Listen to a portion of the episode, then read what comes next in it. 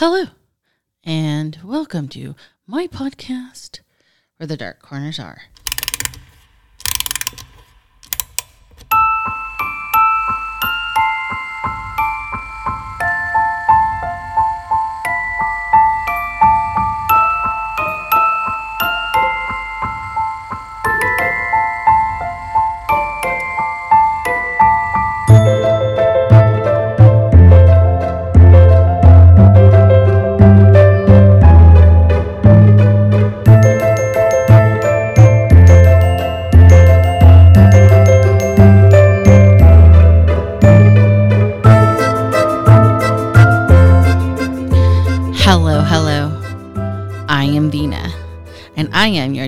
Travels hostess. Tonight, we're gonna crack open our paranormal passports and head to Spain. Now, you know, being an American and having gone through the educational system and college, there isn't a whole lot of emphasis on Spain and the United States' relationship. But the truth is, is that Spain has contributed to to the the course of history. They've they've they've done a few things that have really changed the course of history. And for prime example, in America, we would would say in 1492, Columbus sailed the ocean blue, but we don't say who sent Columbus to the New World? And the truth is, his expedition was funded by Isabella of Castile and Ferdinand of Aragon, both who were rulers of Spain. They were married. Now, as we all know, even though Columbus did not land in America, this literally changes and is the beginning of the quote unquote New World's destruction, genocide, slaughter, because the Spaniards keep on coming. They land in Mexico. They they just they take down the Aztec Empire. They land in Central America. They land in South America, and you hear all about the uh, you know Spanish conquistadors but a lot of people don't realize that this, I mean, this really does change the course of history. I mean, there's no other way to put it. Now, in addition to this, one of the other things that we are slightly familiar with, for example, is the Spanish Inquisition. And a lot of people may not understand what that is or what that is in reference to. Well, again, with Isabella and Ferdinand, when they came into power, Spain had, well, so Spain and Portugal resides on the Iberian Peninsula. And when Ferdinand and Isabella unified Spain for the most part, there was a part of the Iberian Peninsula still occupied by the Moors. Now, the Moors are Arabs from North Africa, and they actually came and began their occupation in 711 and it lasted to 1492. So 1492 is actually a big year for Spain, whether or not they knew it back then.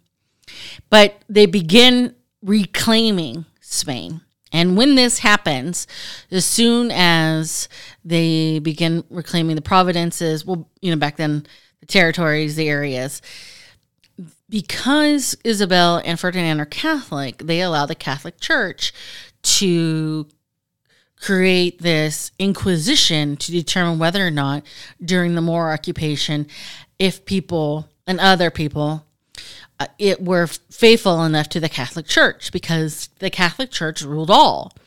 Every major royal family at this time were Catholics. The French were Catholics, the English were Catholics, the Spaniards, the Spaniards, in fact, they, they're given this wonderful title of the Catholic crown, the Catholic queen, the Catholic king. But unfortunately, this Inquisition is, turns ugly real fast and people get persecuted. And so now we have this reference to what is this, the Spanish Inquisition? Well, that's what's in reference to.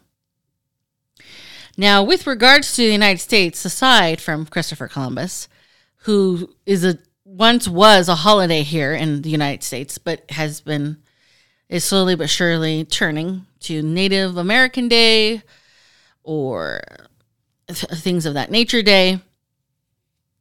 One of the other key incidences in regards to the United States and Spain is actually, and a lot of people aren't aware of this, there was actually a war between the United States and Spain.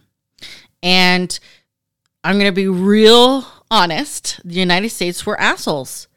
I really think that at this point in time in the United States' desire to expand its horizon and borders, they looked to see certain areas around the globe and they were like, you know who has some pretty good land territory? Spain does. And so this rift begins between the United States and Spain in, in early 1898. And the United States, I really truly believe this, is provoking this to get into a fight with Spain on purpose for a very specific reason. So America was assholes in this. So what ends up happening is um, with this, you know, this this rising tension between the two countries. On February 15th, 1898, an explosion happens on the USS Maine, which is an American battleship in Havana Harbor, Havana being Cuba. And about 274 of the ship's crew dies. And the United States immediately blames Spain and they start gearing up the mentality that we have been attacked by Spain. We need to remember the Maine, the USS Maine, and hence we decide to go to war and officially declare war on April 25th, 1898. Now, the war only lasts a couple of months, but it has huge significances. For instance, this is this is where we get Teddy Roosevelt's and his Rough Riders charging San Juan Hill, that whole scenario. But more importantly, because the United States is very aggressive and basically wins this quote unquote war, we actually end up getting some territories in some very specific spots in the world, which was exactly the objective in the first place. So we get a foothold in Cuba, again, San Juan Hill. And more importantly, we get one a foothold in the Philippines, which is where we still, to this day in 2024, have military bases, which actually come into very uh, serious play, in particularly later down the line. So, you know, again, without a doubt, we provoked this, we started this, we had an agenda with this. But this was something that had happened with, with Spain, and, and a lot of people are, are aware of this. Now, moving on down the line in terms of history, when it comes to World War II, which was a major war, Spain was in the hmm, more or less mix of its own civil war just prior to, say, for instance, Pearl Harbor, which happened in December of 1941. So Spain, quote unquote, remains neutral, but they're not really neutral. Spain is is becomes a fascist country. And so it, that's kind of how this all starts with the Spanish Civil War. It kicks off in 1936 and it lasts till 1939. And it's between the nationals, who are the fascists. Fascists are bad people. Fascists are Hitler and Mussolini and it's against the Republicans, who was basically communist, socialist people wanting a, a drastic change in Spain. Well, during the Spanish Civil War, the war was led by a general of the name of Francisco Franco. And this fucker, he's a fucker, was besties with Adolf Hitler. I mean, there's literally pictures of them marching together. There's film reel of them greeting each other, vacationing together, bringing each other gifts. It's actually quite disgusting. And this relationship actually will cause some issues, obviously. And some, I think, some serious ramification for Spain. And and it's just it's so it's just kind of interesting. Spain has in, always been in the background, has always been a bit of a history turner, and it's one of those places where again, it's not really big in our country, but they have contributed to the history of the world. Now, today, 2024, it's a different world, and Spain is a very different country. Franco died in the 70s, mid 70s, and I think that ended that fascist reign. And Spain today is, I think, is kind of kind of just keeping a low profile and is doing his best like the rest of us to kind of just survive. Now, we've actually hosted a foreign exchange student from Spain. I've mentioned this before. And it was very interesting because, you know, we have our perceptions of different countries. This is just kind of how it is. We hear this, we hear that, and we develop our perceptions. And so when we started doing the foreign exchange hosting, I was very hesitant because there is a perception that, you know, males, boys, young men could be a little cocky, a little arrogant. And our foreign exchange student kind of sort of was. And it was very interesting to see his transition. And I I should like to think that him coming here kind of kind of gave him a, a different perspective. I think it should anyways, being here for nine months. And he's actually one of the few that I still keep in contact with. But one of the interesting things that he told me was that they don't really believe in ghosts in Spain, which I was like, are you kidding me? So let's talk about ghosts in Spain. But generally speaking, so Spain has uh, 50 provinces, 17 un- autonomous communities. And if we were to take Spain, and bear in mind, Spain is right next to Portugal, which is a very different country. They're both on the Iberian Peninsula. But if you were to take Spain and put it on top of the United States, it is about the size of Oklahoma, Nebraska, and the northern part of Missouri. So, kind of, you know, two and a quarter size state country.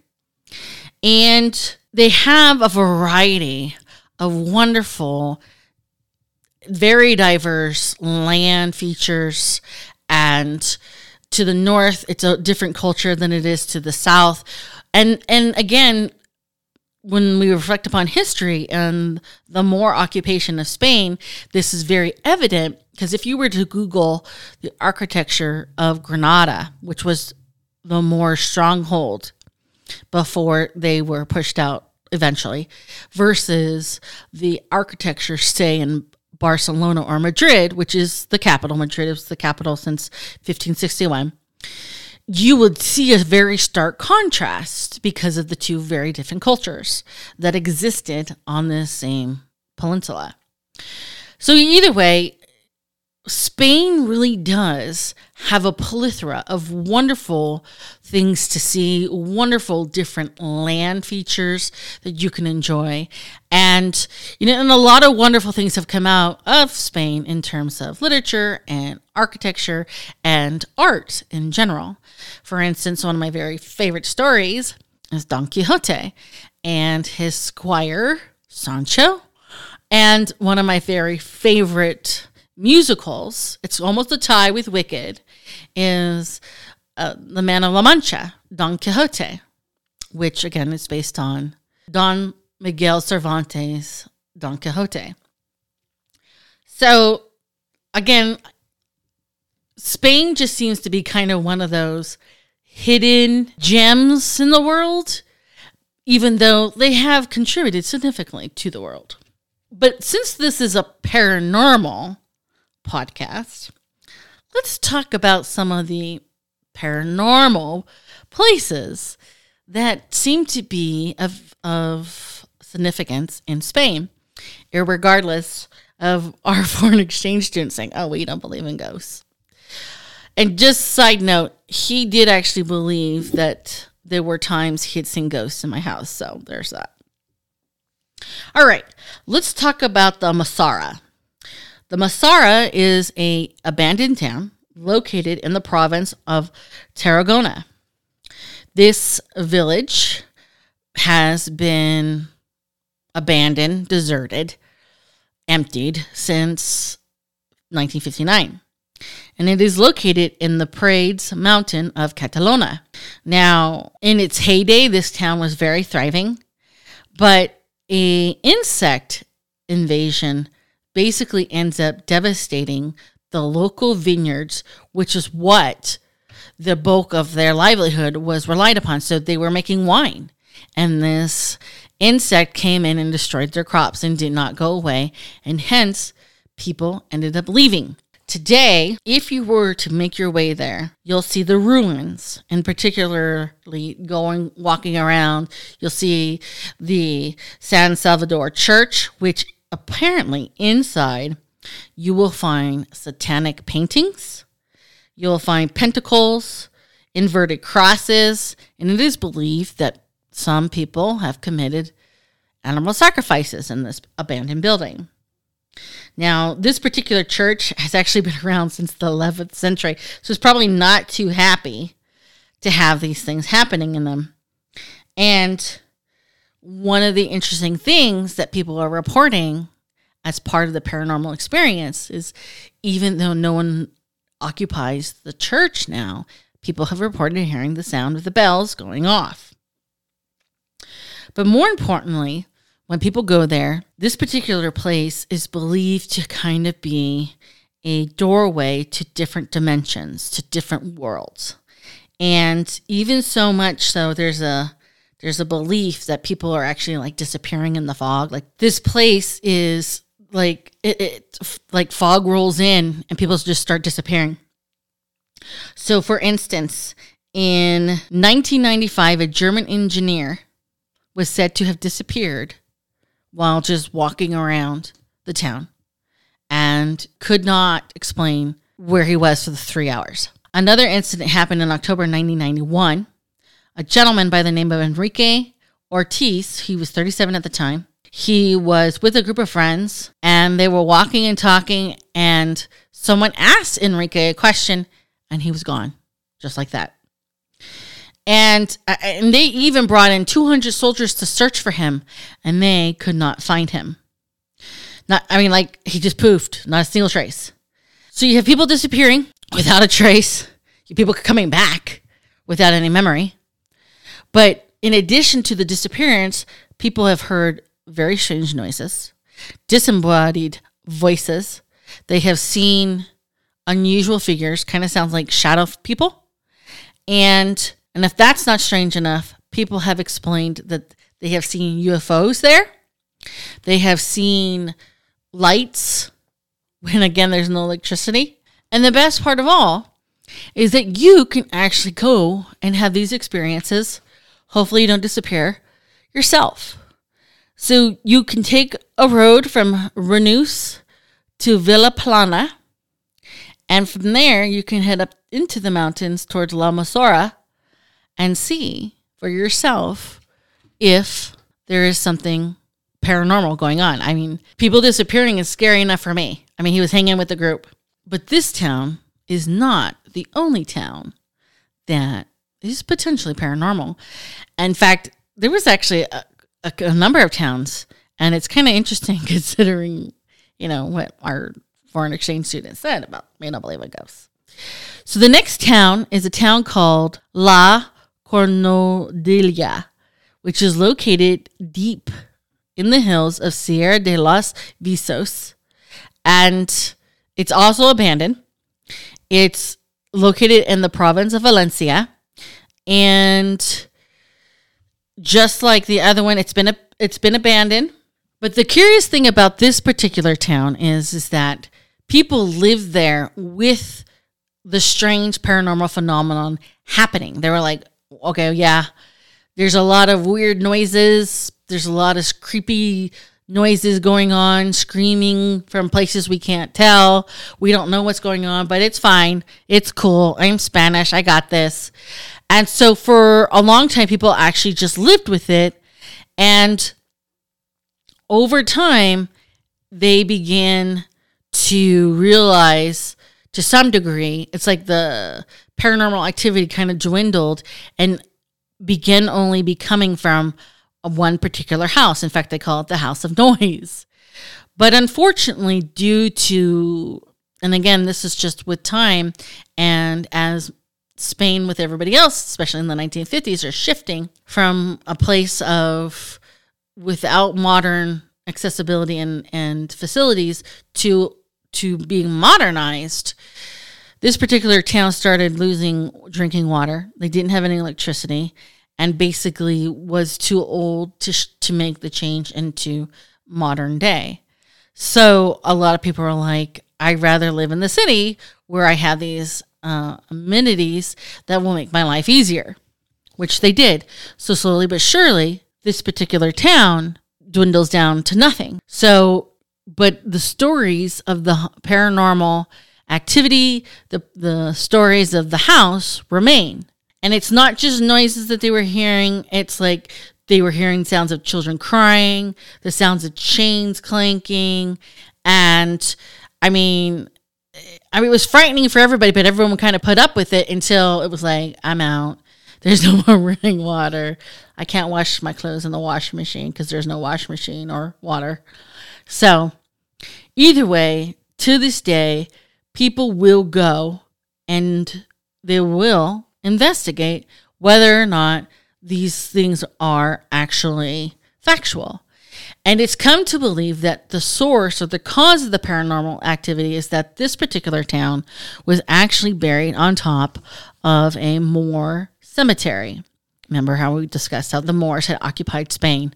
And as such, it's believed that because of the decision to build on top of the Arab cemetery, they're a little pissed in the afterlife about it.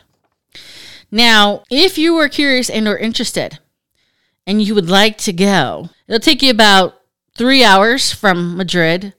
And if you take the 4A and the 3A, it'll get you there from Madrid. And you can yourself can see if you can find the house of noise for one. And two, you still hear all these other issues or experience any more of these issues that were reported going on in this particular town. Now let's talk about Ochate. Ochate. This is actually located in the Burgos province. And I actually kind of read it. wasn't really haunted, but I read a lot of stuff that it was haunted. So this the thing about this particular town versus the other Whereas there was this big shift or not being able to, you know, move from, you know, the rustic Spanish life to a more modern Spanish life. This particular place just kind of seems like bad shit's happening all the time. So, for instance, and, and I mean, if you cite like 1860, it was like, you know, it was a thriving town. But then the Spanish flu hits it, knocks everyone on their asses, and it has a variety of different pandemics go through. But the curious part is, is that once it hits this particular town, none of their neighbor towns get affected. For instance, like the Spanish flu, it like totally devastated this particular village, but the Spanish flu didn't spread to its neighbors. So people are like, hmm, that don't seem right. But either way, then the Spanish flu hit in the early 1900s. Well, and it killed people. And so people kind of started leaving. By then, the 1930s, there was very, very little people. There were very few families left, a few shepherds. And as it was, for some inexplicable reason, one shepherd decides to kill another shepherd in an abandoned house, which I don't think either shepherd owned. And hence, this upset a lot of the people and so more people left, basically now abandoning the entire village.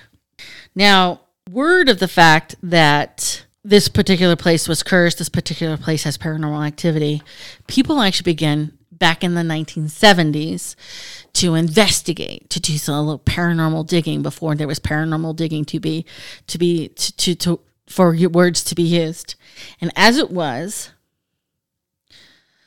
there is the story of a missing person from a neighboring village in Ochate that happens in 1973. He's like, he's plowing his fields and he ends up going missing. And as it was, about that time, people started complaining of weird lights coming from the village at night and not just from the village, but kind of in the area.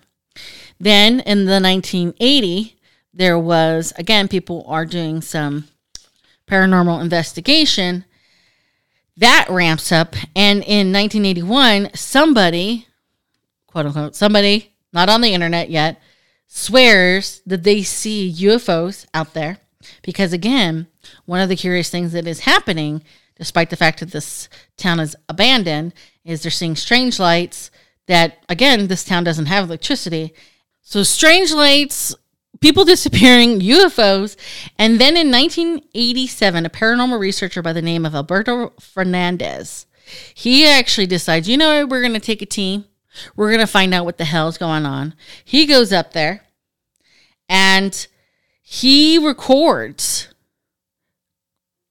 EVPs, uh, electric voice phenomenal. He records people actually speaking in Spanish, obviously.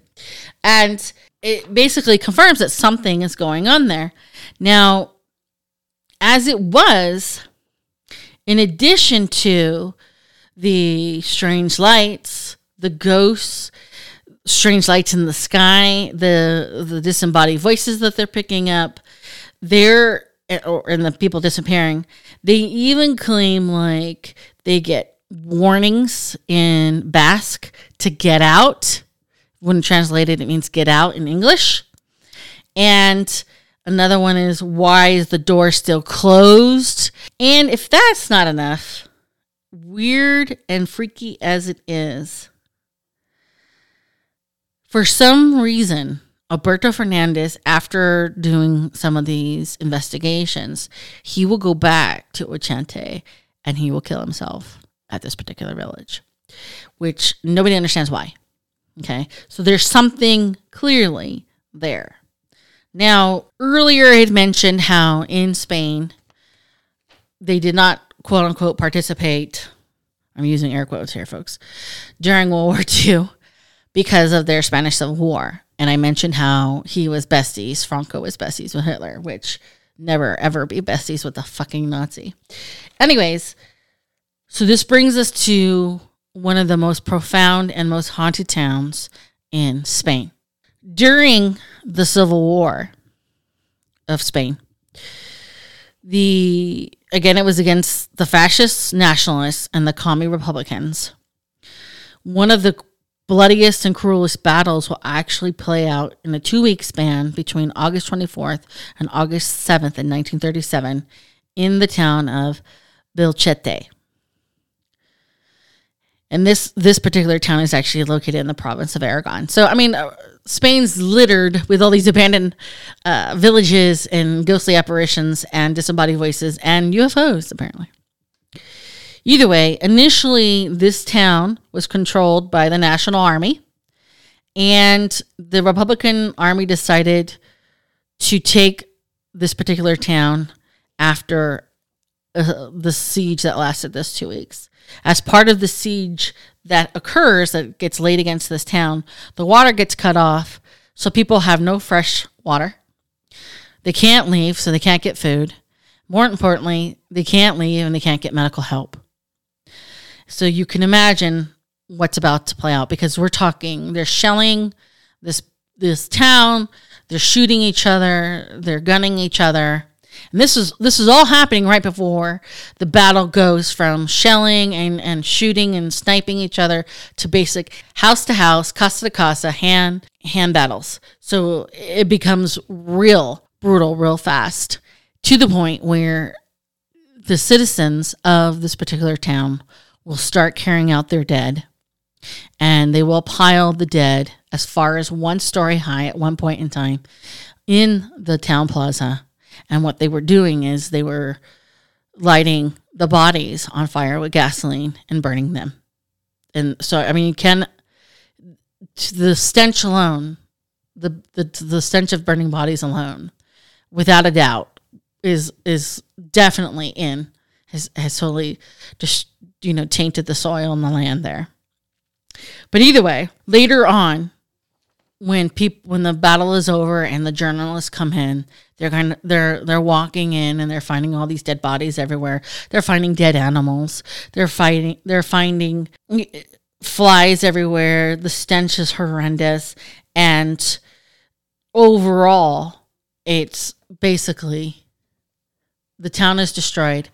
The worst part is is that this was the people who primarily died were citizens. And we're talking in the two week course of this battle, 5,000 people will die. That is including the civilians of the town, the men, women, and children.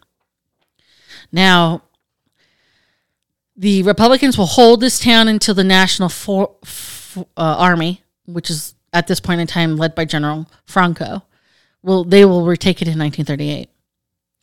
But Franco makes a decision, which I, the one thing he fucking does that I actually respect. He makes the decision not to levy the town, not to destroy the town, but to leave it intact with the intent to serve as a memorial. This is what the cost of war looks like. And to this day, it's considered a ghost town, but a place of remembrance. And it's also because it's a ghost town. A lot of a lot of paranormal teams have gone in a lot of paranormal researchers have gone in. And oddly enough, one of those uh, researchers, paranormal researching team, was was sponsored by Arnold Schwarzenegger.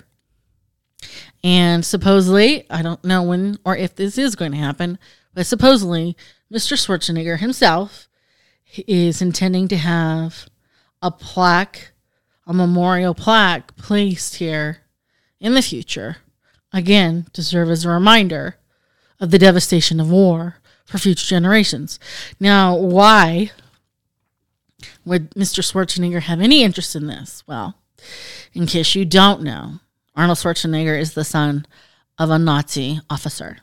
But it is still apparent that he feels mm, maybe still a little guilt ridden or, you know, guilt ridden for the sins of the father. I don't know. It's just a guess. But either way, these are considered some of Spain's most haunted towns. And I have said this before and I'll say this again. While Spain is not on my first place, it is on my second place. Scotland, Edinburgh is my first place that uh, I'd like to see in the future when I, you know, get an opportunity to save up all my vacation time to check out.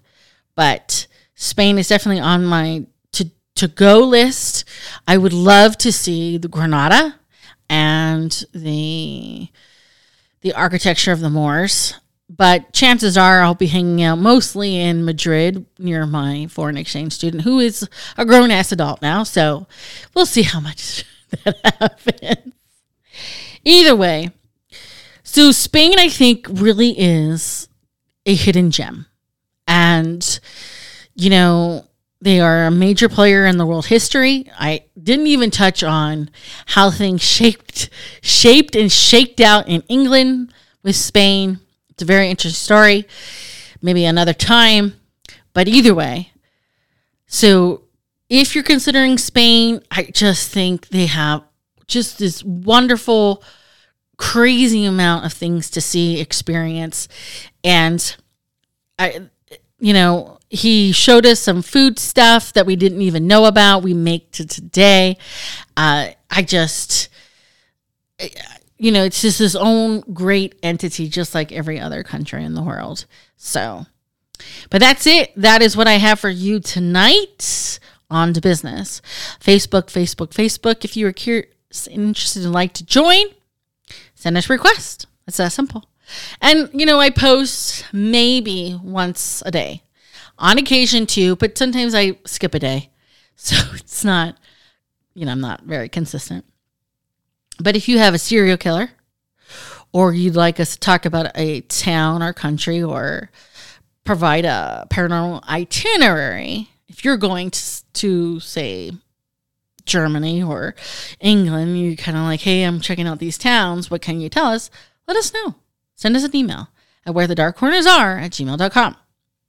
So until next time, please remember only the few can find the beauty in the darkness, which is where we hope to meet you where the dark corners are.